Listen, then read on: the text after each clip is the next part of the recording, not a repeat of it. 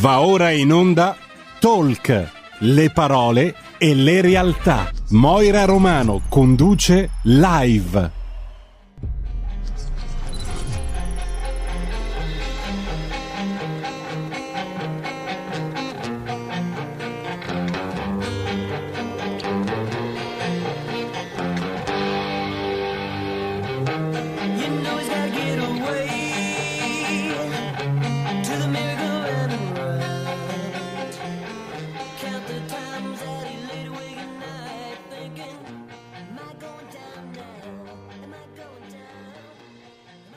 Buongiorno, buon lunedì, appuntamento di Talk Live. Io sono Moira e vi accompagnerò fino alle ore 13. Ricordo a tutti voi che siamo presenti sulla pagina Facebook, se non avete ancora cliccato mi piace mi raccomando fatelo. Siamo presenti su YouTube e il digitale terrestre 740. Mentre se avete voglia di inviare una mail lo potete fare a romano-moira chiocciolalibero.it. Oggi sarà una puntata diversa dalle solite, perché una ragazza mi ha scritto una lettera e io la vorrei leggere per condividere quanta sensibilità, cultura e intelligenza ha questa giovane. È un argomento che purtroppo non se ne parla mai abbastanza, un fatto ancora troppo silenzioso. Ma non voglio far perdere troppo tempo, questa testimonianza è davvero molto importante. E la lettera inizia proprio così.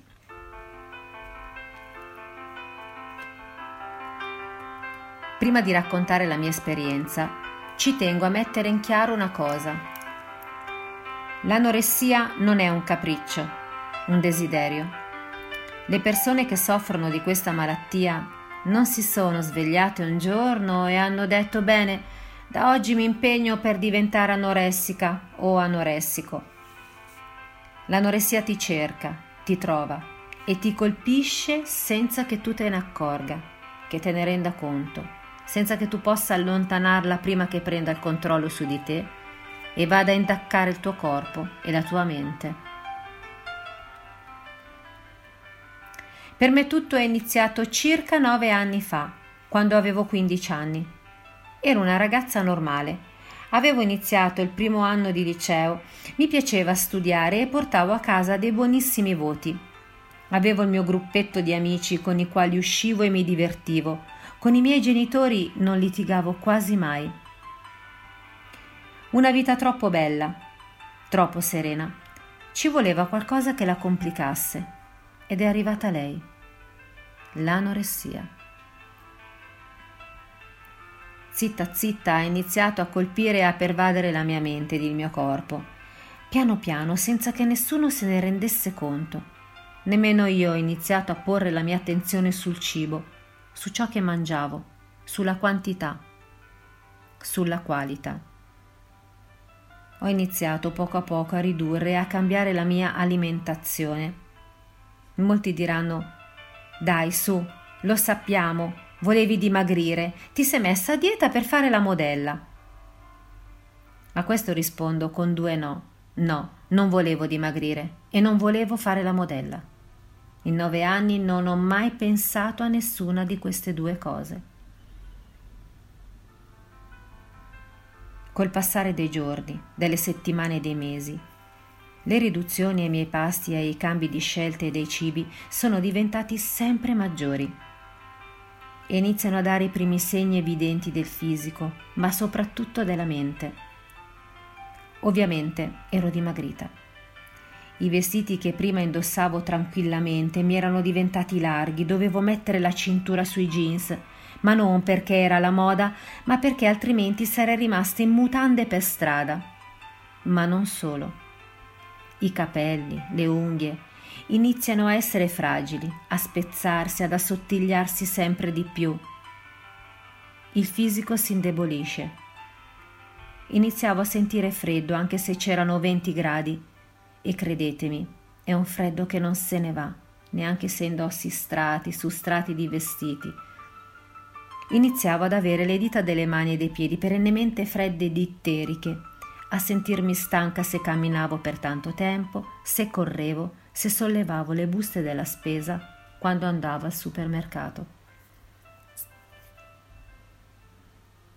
Oltre ai cambiamenti fisici evidenti, ci sono stati anche cambiamenti psicologici. Ok, che non sono mai stata una ragazza tanto espansiva, ma avevo ridotto al minimo le conversazioni con i miei amici, con i miei compagni di classe, con i miei genitori e parenti. Nove volte su dieci rifiutavo gli inviti a uscire e inventavo scuse su scuse, impegni su impegni, pur di stare sola con me stessa. Piano piano mi ero auto-isolata. Ero diventata anche molto lunatica. Bastava che chiunque, persino i miei genitori, mi dicessero una parola, una frase che io, o meglio la me malata, non accettavo. E subito rispondevo senza rendermene conto, inconsciamente, in modo scorbutico, arrogante e cattivo. Cosa dire del mio umore? Ero sempre triste stanca, insoddisfatta di quello che facevo, della mia vita, di come ero diventata, perché sì, mi ero accorta di essere dimagrita troppo, di sembrare uno scheletro ambulante. Vedevo e toccavo le mie ossa sporgenti, le mie perenni occhiaie, il colore giallo-verde della mia pelle. E voi vi direte, come mai allora non hai deciso? Ti sei imposta di cambiare e di ritornare come eri prima? In realtà ci provavo ogni secondo, ogni minuto, ogni ora, ogni giorno. Ma ormai l'anoressia, la me malata, aveva preso il sopravvento sulla me sana. Ogni volta che ragionavo razionalmente, quel pensiero veniva subito interrotto, deviato dalla malattia che mi convinceva a non ascoltare il pensiero saggio. I miei genitori ovviamente si erano accorti di tutto e hanno cercato in tutti i modi di intervenire, di convincermi a guarire e non ascoltare ciò che la malattia mi suggeriva di fare. Come ho detto prima ero intrattabile. La malattia non voleva andarsene. Parlava con loro al mio posto, li mentiva faceva buon occhio a cattivo gioco. I miei genitori, capendo ciò che mi stava succedendo, sono intervenuti di soppiatto, facendo emergere piano piano la mia parte razionale alla mia parte sana. Decisi di farmi aiutare, di voler guarire da questa malattia, di ritornare la ragazza di circa otto mesi prima e mi affidai ad una nutrizionista che collaborava con una clinica per DCA. Inizia così il mio primo percorso di guarigione, un percorso durato un anno, grazie al quale fui in grado di riprendermi fisicamente, ma purtroppo non mentalmente. Tant'è che tre anni dopo questo percorso l'anoressia è tornata a persuadermi e mi ha di nuovo accolta tra le sue braccia, questa volta però in modo ancora più forte. Ancora una volta la mia parte razionale è riuscita a prevalere e mi ha portata a chiedere aiuto.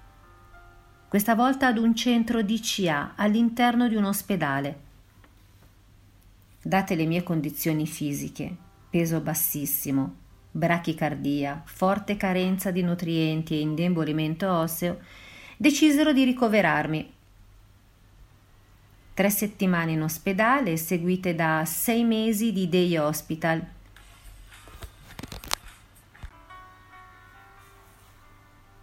Decisero di ricoverarmi in ospedale. Tre settimane. Decisero di ricoverarmi. Tre settimane in ospedale seguite da sei mesi di day hospital, nei quali mi recavo in ospedale cinque giorni su sette, dalle 9 alle 16. Facevo colazione, spuntino di metà mattina, pranzavo, facevo merenda controllata da medici e infermieri. Nei momenti tra un pasto e l'altro leggevo, facevo le parole crociate, lucinetto, coloravo, disegnavo, insomma, tutte attività che non affaticassero troppo il mio cervello.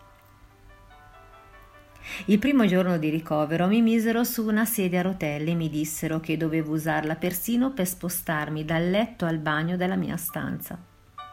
Mi misero una flebo ed il sondino nasogastrico, attraverso cui mi somministravano un integratore, grazie al quale il mio fisico avrebbe assunto tutte le sostanze di cui avevo bisogno che quel poco cibo che mangiavo non riusciva a darmi. È stato un percorso lungo i primi mesi sono stati duri. Per me, ma soprattutto per chi mi stava accanto. Durante il periodo di day hospital, i primi 3-4 mesi, ero ancora sulla sedia a rotelle ed avevo ancora bisogno del sondino. Nei momenti in cui non ero in ospedale non potevo fare più di tanto e se nel weekend volevo andare a fare una passeggiata non potevo, o meglio, uscivo ma avevo bisogno di qualcuno che mi spingesse la sedia a rotelle, perché il mio fisico era ancora troppo debilitato e non potevo permettermi di camminare a lungo. Fortunatamente nel weekend mi lasciavano senza sondino nasogastrico, una liberazione, sia dal punto di vista estetico perché non sembravo un elefante con la proboscite, ma soprattutto due giorni di tregua dal bruciore delle mie narici. Col passare dei mesi le mie condizioni migliorarono. Per fortuna iniziai a ridare al mio corpo il nutrimento, le energie di cui aveva bisogno. La mia testa era meno piena di pensieri, di preoccupazioni e iniziavo ad aver voglia di vivere, di tornare alla normalità. La normalità è arrivata circa otto mesi dopo il ricovero. L'equipe decise che non avevo più bisogno di andare a fare i passi assistiti al day hospital. Ormai andavo solo un giorno a settimana e passai alla fase controlli ambulatoriali. Tre settimane in ospedale, seguite da sei mesi di day hospital, nei quali mi recavo in ospedale cinque giorni su sette, dalle 9 alle 16. Cosa facevo? Mi nutrivo. Mi facevano fare colazione, spuntino di metà mattina, pranzavo, facevo merenda controllata da medici ed infermieri. Nei momenti tra un pasto e l'altro leggevo, Facevo le parole crociate, l'uncinetto, coloravo, disegnavo, insomma, tutte quelle attività che non affaticassero troppo il mio cervello. Il primo giorno di ricovero mi misero su una sedia a rotelle e mi dissero che dovevo usarla persino per spostarmi dal letto al bagno della mia stanza. Mi misero una febo ed il sondino nasogastrico, attraverso cui mi somministravano un integratore grazie al quale il mio fisico avrebbe assunto tutte le sostanze di cui avevo bisogno, che quel poco cibo che mangiavo non riusciva a darmi. È stato un percorso lungo e i primi mesi sono stati duri, per me, ma soprattutto per chi mi stava accanto. Durante il periodo di day hospital, i primi 3-4 mesi, ero ancora sulla sedia a rotelle e avevo ancora bisogno del sondino ma nei momenti in cui non ero in ospedale non potevo fare più di tanto. Se nel weekend volevo andare a fare una passeggiata non potevo, o meglio, uscivo ma avevo bisogno di qualcuno che mi spingesse la sedia a rotelle perché il mio fisico era ancora troppo debilitato e non potevo permettermi di camminare a lungo. Fortunatamente nel weekend mi lasciavano senza sondino nasogastrico, una vera liberazione, sia dal punto di vista estetico perché non sembravo un elefante con la proboscite, ma soprattutto due giorni di tregua dal bruciore per le mie narici. Col passare dei mesi le mie condizioni migliorarono, iniziai a ridare al mio corpo il giusto nutrimento e le energie di cui aveva bisogno la mia testa era meno piena di pensieri, di preoccupazioni. Iniziavo ad aver voglia di vivere, di tornare alla normalità.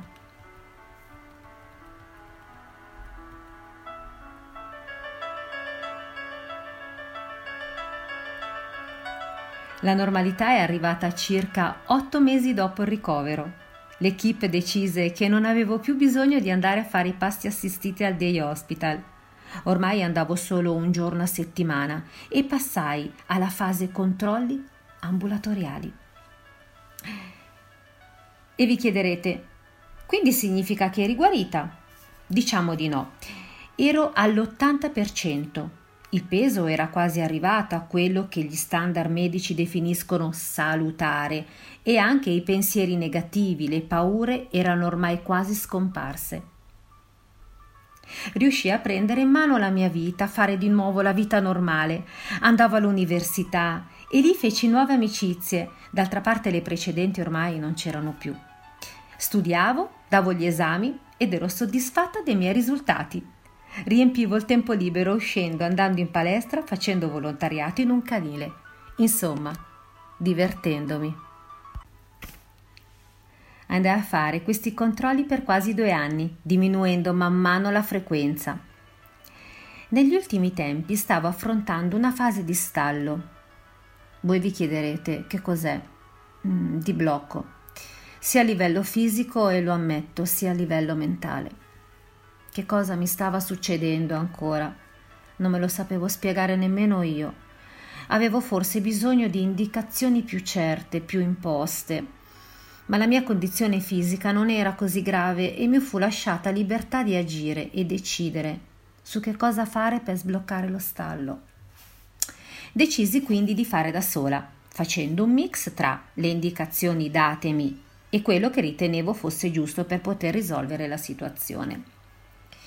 Ovviamente la situazione mi è di nuovo sfuggita di mano in negativo per la terza volta l'ossessione per il cibo, per l'alimentazione, per la perfezione in tutto e per tutto, erano tornati ad invadere i miei pensieri, la mia testa.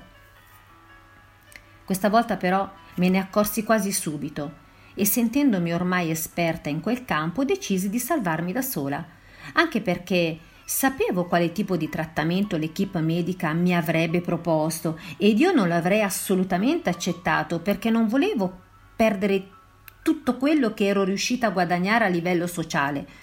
In particolare non volevo abbandonare l'università, visto che mancava poco alla laurea. Mi salvo da sola. Inizialmente diede i primi risultati, ma poi era diventata talmente ossessiva, talmente rigido, calcolato, misurato, schematizzato, che era davvero insostenibile. Chiesi aiuto questa volta un aiuto psicologico per togliermi tutte le autoimposizioni, autoschematizzazioni che tenevano la mia mente attiva 24 ore su 24 e che mi impedivano di essere serena, di avere un rapporto normale con il cibo e con la vita generale. Passano i mesi e mi rendo conto che quell'aiuto non mi sta facendo del bene, anzi, la malattia stava continuando ad entrare dentro di me, dentro il mio corpo, dentro la mia mente. Piano piano ritornano tutti i sintomi fisici e tutte le conseguenze negative della malattia. Esiste il detto, non c'è due senza tre. Ecco, il detto era proprio stato confermato.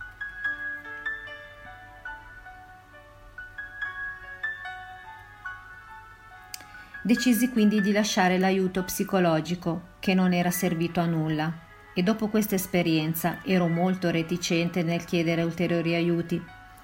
Decisi di puntare su un aiuto nutrizionale, dietetico, ma tutti gli specialisti che contattai dopo avermi chiesto telefonicamente età, altezza e peso risposero la sua è una situazione delicata e non me la sento di assumermi la piena responsabilità di prenderla in carico queste risposte diedero ancora più conferme a me, ma soprattutto alla me malata, che era meglio fare da sola, per dimostrare a tutti quelli che mi avevano chiuso la porta in faccia solo perché troppo magra, che ero riuscita a guarire. Riesco a non calare ulteriormente di peso, a non farmi pervadere da ulteriori pensieri, fisse, paranoie, schemi, ma è davvero tanto difficile. Sapevo che quello era solo un primo passo e che per arrivare al sono guarita ci sarebbe voluto moltissimo tempo ed io non volevo sentirmi tutte queste responsabilità sulle spalle, ma soprattutto vedevo i miei genitori, la mia famiglia, sempre più preoccupati. Non dicevano nulla perché ormai sapevano che sarebbe stato peggio, ma la tristezza, la paura nei loro occhi mi ha fatto decidere chiedere aiuto a un centro ospedaliero specializzato in DCA, un altro rispetto a quello del ricovero, per vedere se le proposte di questa nuova equipe erano diverse da quelle ricevute in precedenza. Decisi e vado al primo appuntamento, circa due mesi fa.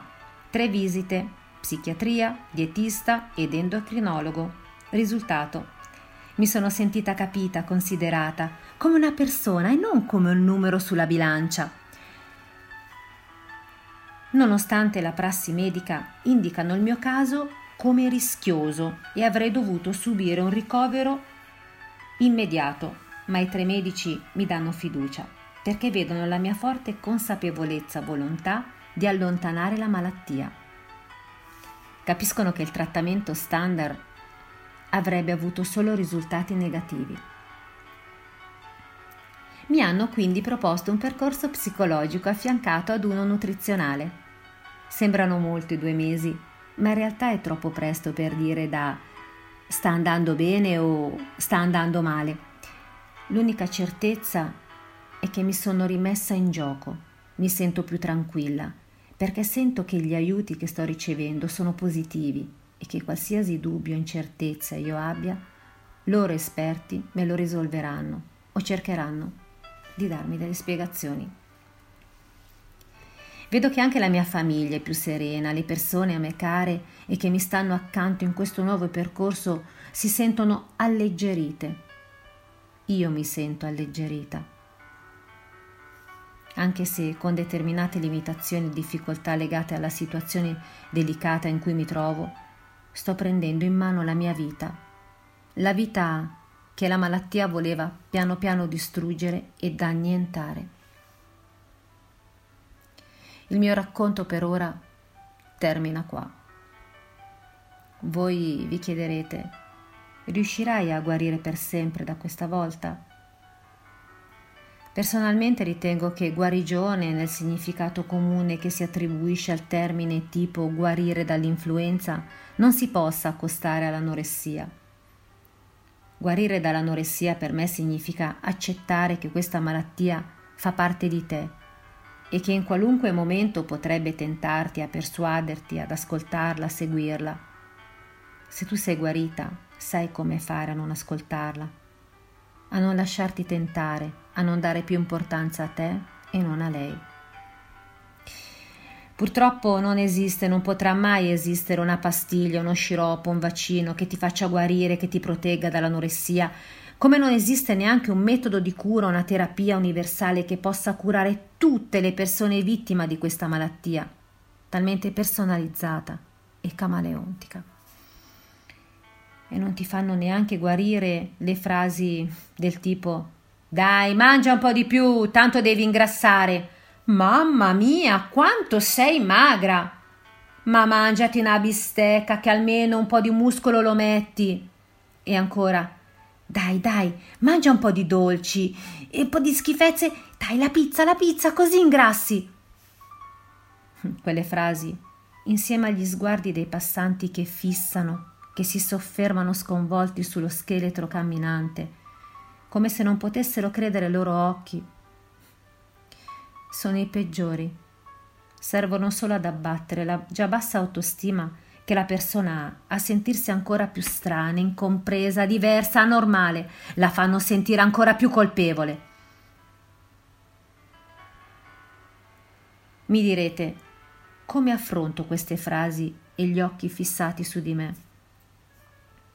Sapete, prima ci rimanevo male, soffrivo poi mi sono resa conto che questi gesti sono frutto della troppa ignoranza e degli stereotipi che esistono diffusamente nei confronti di questa malattia.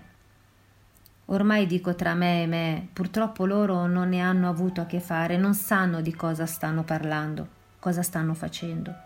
Lascio che guardino, che diano la loro pillola di saggezza e vado avanti a testa alta, fiera di quello che sono stata, delle scelte che ho fatto, anche di quelle sbagliate di quello che sono ora e di quello che diventerò.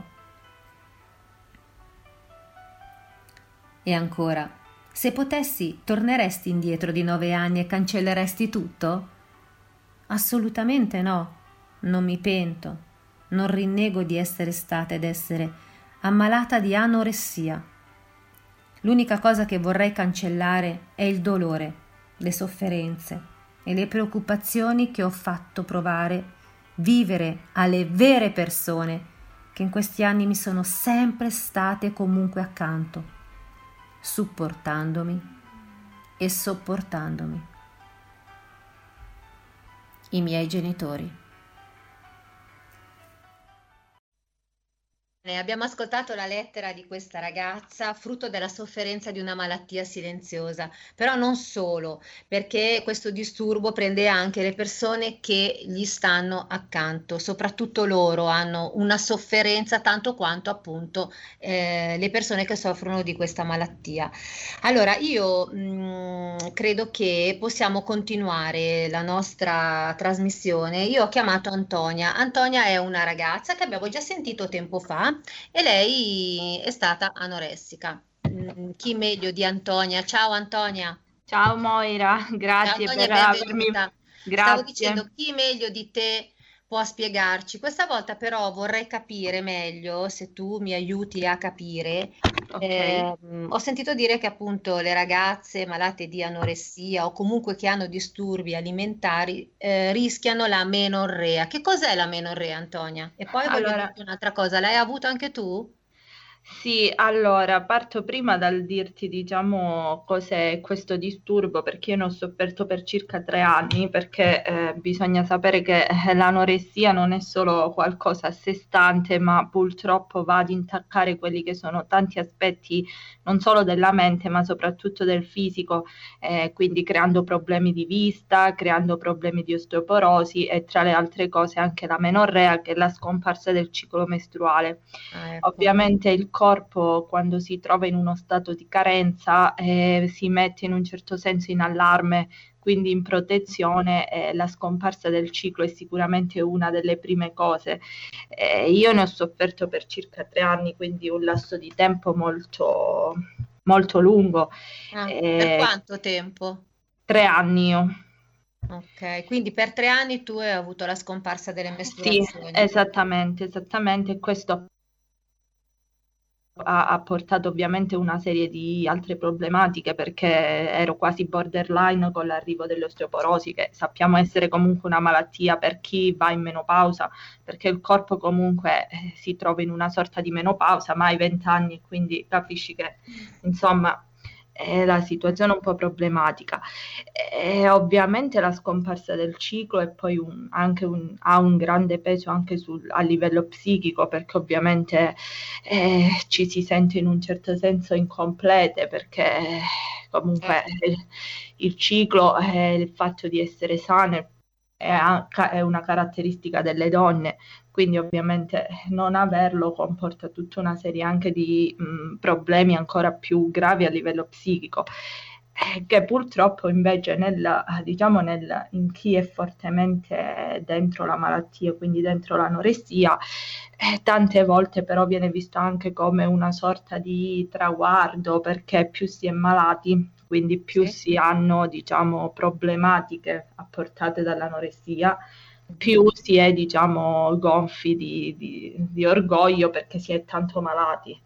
Eh, infatti, eh, tante ragazze purtroppo eh, poi eh, vedono il ritorno del ciclo come una sconfitta, ma Ah, in realtà eh, è, è solo salute che torna perché più il ciclo scom- certo. cioè più si sta senza ciclo, più le problematiche diventano croniche. Mm. Quindi diciamo che è una condizione che poi eh, tante ragazze, anche attraverso il mio profilo Instagram, Sì. Ricordiamo il tuo profilo, Antonia, perché io so che tu aiuti tante ragazze, Sì, ti chiamano, ti mandano i messaggi e tu gli dai sì. dei consigli, Giornalmente sì, cerco di aiutarle, si chiama Non Ricaduta Anoressia su Instagram, è una pagina che proprio io utilizzo per comunicare con loro, per cercare di darle forza. Tante ragazze mi chiedono ma quando ritorni il ciclo, ma se prendo peso ritornerà il ciclo. In realtà non è così immediata la cosa, nel senso che comunque mh, il ritorno del, del ciclo è qualcosa fortemente legato alla salute mentale perché ci sono tante ragazze che aumentano di peso, quindi non sono più eh, in un range di peso a rischio di vita, quindi fortemente sottopeso, ma il ciclo non ritorna perché comunque il corpo ha bisogno di un equilibrio.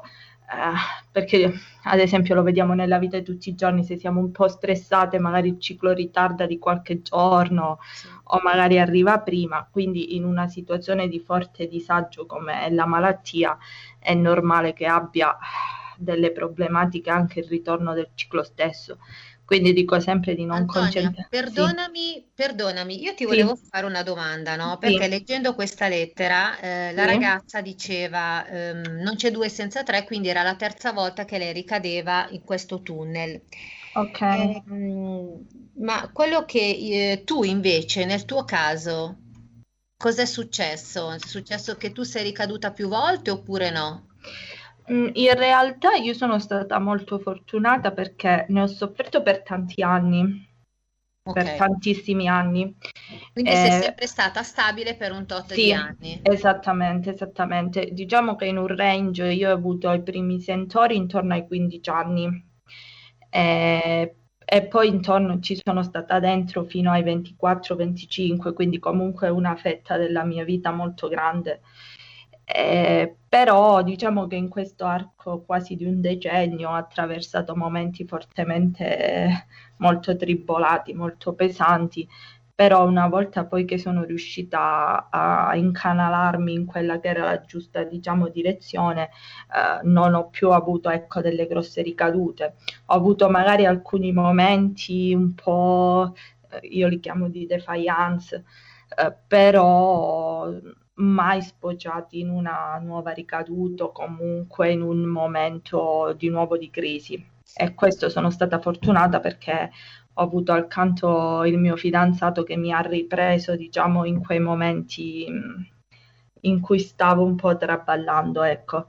E, e quello è importante perché magari non l'avessi avuto accanto, non lo so se... Nel fra- mh, perché tu hai conosciuto questo ragazzo quando tu eh, soffrivi di anoressia durante il tuo percorso. Mm, No, ero diciamo eh, appena uscita dal proprio dal non ero più in cura, avevo finito le Ok, mie cure da poco tempo, però diciamo che ero ancora in una fase non del tutto di guarigione, ecco. Eh, E quindi sicuramente lui mi ha aiutato a poi a prendere largo totalmente, ecco. Eh, però nel tempo ho saputo anche capire se c'erano dei momenti in cui stavo per cadere, ecco, che quella è certo, una cosa fondamentale perché molto importante, sì, assolutamente sì, è sì, vero, è vero. Eh, niente, ti volevo dire, prima all'inizio quando appunto ho aperto la puntata, ho sì, detto che mh, è brutto anche per i parenti, per i sì, genitori che sì, vi stanno accanto. I tuoi sì, genitori come l'hanno vissuta? assolutamente. Mm, Per chi ti sta accanto, soprattutto per i genitori, credo, al di là poi degli amici, del fidanzato, che per carità, ah, comunque lo vivono anche sulla loro pelle, forse è ancora più difficile per dei ragazzi, però per i genitori credo che sia veramente una, per una sorta proprio di, mm, di, forse non di sconfitta, non voglio dirla così, però comunque vedono in quella malattia quasi qualcosa di insormontabile, un muro. Quindi alcuni genitori tendono a scappare, infatti molte ragazze hanno questo problema, cioè genitori che comunque non riescono ad affrontarlo. E io dico sempre che in realtà i genitori hanno più paura di noi perché ovviamente non sanno come comportarsi, non sanno cosa dire. E altri, magari come nel mio caso i miei genitori, sono riusciti a trovare una loro chiave. Eh, poi sta tutto lì, ad esempio, io mi ricordo che i miei eh, non mi facevano mai sentire malata, Eh, nel senso che per quanto eh, fossi in una situazione grave, sì, però loro mi trattavano normalmente. Certo, E quello secondo me è una chiave importante perché io dico sempre che eh, la malattia cerca attenzioni. assolutamente. Quindi più attenzioni l'anoressia ha, più lei si fa forza perché dice io riesco ad avere il potere anche sugli altri. Se dall'altro lato invece c'è chi l'anoressia in un certo senso la snobba, ma si concentra solo sulla persona, e poi Mm. lì è tutto un percorso perché i genitori dovrebbero anche seguire poi un percorso Eh di sì, psicoterapia insieme certo. eh, alla persona. È ovvio che insomma ha una ricaduta sul, nel nucleo familiare molto molto pesante. Allora, stavo guardando il tuo profilo Instagram, a parte complimenti perché è veramente interessante, primo. In Grazie. secondo luogo, voglio leggere questa frase, poi tu me la dirai, mi piace molto. Ok, Allora, Antonia scrive, Guarire da un DCA è un percorso tortuoso, se ne esce distrutti, in pezzi talmente piccoli da perderne qualcuno per strada. Sì. Ma nulla sarà perduto se perderai il coraggio di rimetterli insieme. È una bellissima frase. Grazie. Senti, Antonia, DCA, spiega per le persone che non sanno che cosa vuol dire. Allora, DCA, mh, è l'acronimo di disturbo del comportamento alimentare. Sì. Quindi tutto quello che eh, questa piccola parola racchiude un mondo incredibile di disturbi alimentari che non sono solamente l'anoressia e la bulimia, ma ce ne sono tantissimi altri. Eh, E ricordiamo che i disturbi alimentari non sono solo per le ragazze, ma anche per i Anche ragazzi. per i ragazzi, assolutamente, anche per le persone adulte, perché uno Esatto. tende, tende a pensare che eh, l'anoressia, la bulimia riguarda, ma- riguardi solo le, le adolescenti, ma non è così, può riguardare uomini, ragazzi, Certo. eh, adulti, insomma, purtroppo eh, non guardi in faccia nessuno, Nessuno. il sesso, l'età, lo stato sociale, non ha, non ha distinzione. E allora, mh, stavo dicendo, e quindi siete talmente piccoli da perdere qualcuno per Sì. strada. Questo è bellissimo. Da cosa, mh, come ti è uscita questa frase? E Questa sensibilità che hai? questa frase nasce dal- da quella che è stata la mia esperienza, nel senso che comunque io dico sempre che l'anoressia mi ha tolto, ma anche dato tanto, perché comunque se ho perso dei pezzi di quella che ero io eh, durante la malattia o comunque prima della malattia, ne ho acquisiti tanti altri. E quando poi arrivi alla fine, no? Quando capisci comunque di esserti lasciato alle spalle quello che è stato, rimetti un po' i pezzi insieme della tua nuova te, quindi eh, di quello che hai, sei riuscita a capire di te stessa, insieme a vecchi pezzi che magari hai sistemato. Perché ad esempio io ho imparato ad essere forte e paziente, cioè io non conoscevo la pazienza, non conoscevo la possibilità di poter contare su me stessa, cioè avevo sempre come il bisogno di appoggiarmi agli altri. Eh, con la malattia ho capito che in realtà se non ti fai forza tu, eh, nessuno ti può aiutare Mm, mm. realmente. Quindi nasce da lì e la ripropongo molte volte perché credo che eh, ognuno possa veramente trovare dentro di sé la forza e dire che niente è perduto, ecco. Sentiti, l'ultima domanda e Sì. poi ci salutiamo. Allora, ti volevo leggere questa, ti volevo leggere queste frasi che purtroppo le persone quando vedono una ragazza malata di anoressia dicono sempre: Ok. Mangia un po' di più, tanto Sì. sei magra se mangi, non ingrassi. Se prendi qualche chilo, vedrai andrà meglio. Tanto pure se ingrassi non devi fare mica la modella, ma tanto che ti serve questa magrezza? Tu cosa dici a tutte quelle persone che dicono queste frasi che fanno sicuramente male a una ragazza che in quel momento non sta bene? Sì, assolutamente, perché comunque io dico sempre che il, quello che si vede all'esterno non è la malattia, cioè è una conseguenza della malattia l'essere magri, ma in realtà cioè, non è che magari si potesse guarire solo aumentando la grammatura del- della pasta oppure, oppure O dicendo di mangiando aver- una bistecca un Esattamente, quindi io dico sempre prima di tutto di non fare mai complimenti a livello fisico perché in quel momento si può magari fare un complimento all'anoressia e l'anoressia non aspetta altro e di non di chiedere piuttosto come stai, ma mai fare riferimento al fisico, all'aspetto, al mai, perché comunque dietro c'è un mondo che nessuno di noi può conoscere della persona che ti sta davanti. Quindi Diciamo che mh, chiedere sempre, come dicevi te, come stai o come ti senti è sempre un modo intelligente sì, per... sì, assolutamente, sempre.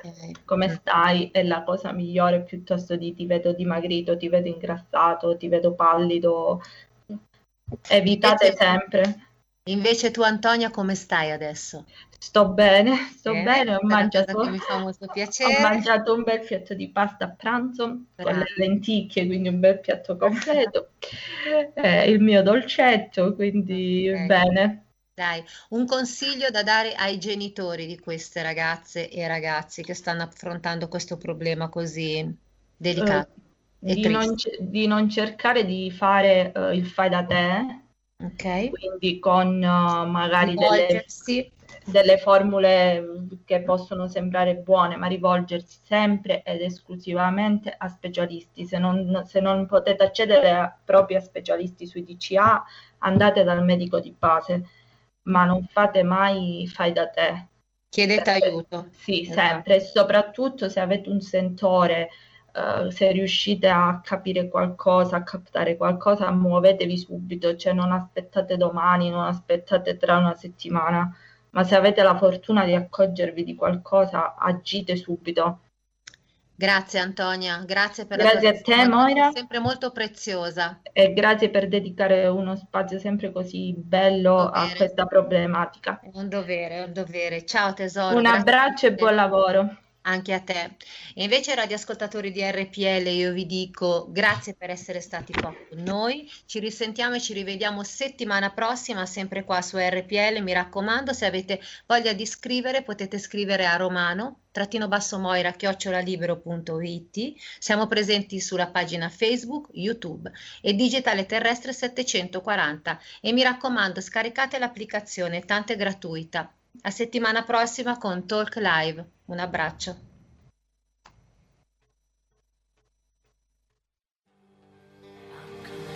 Avete ascoltato live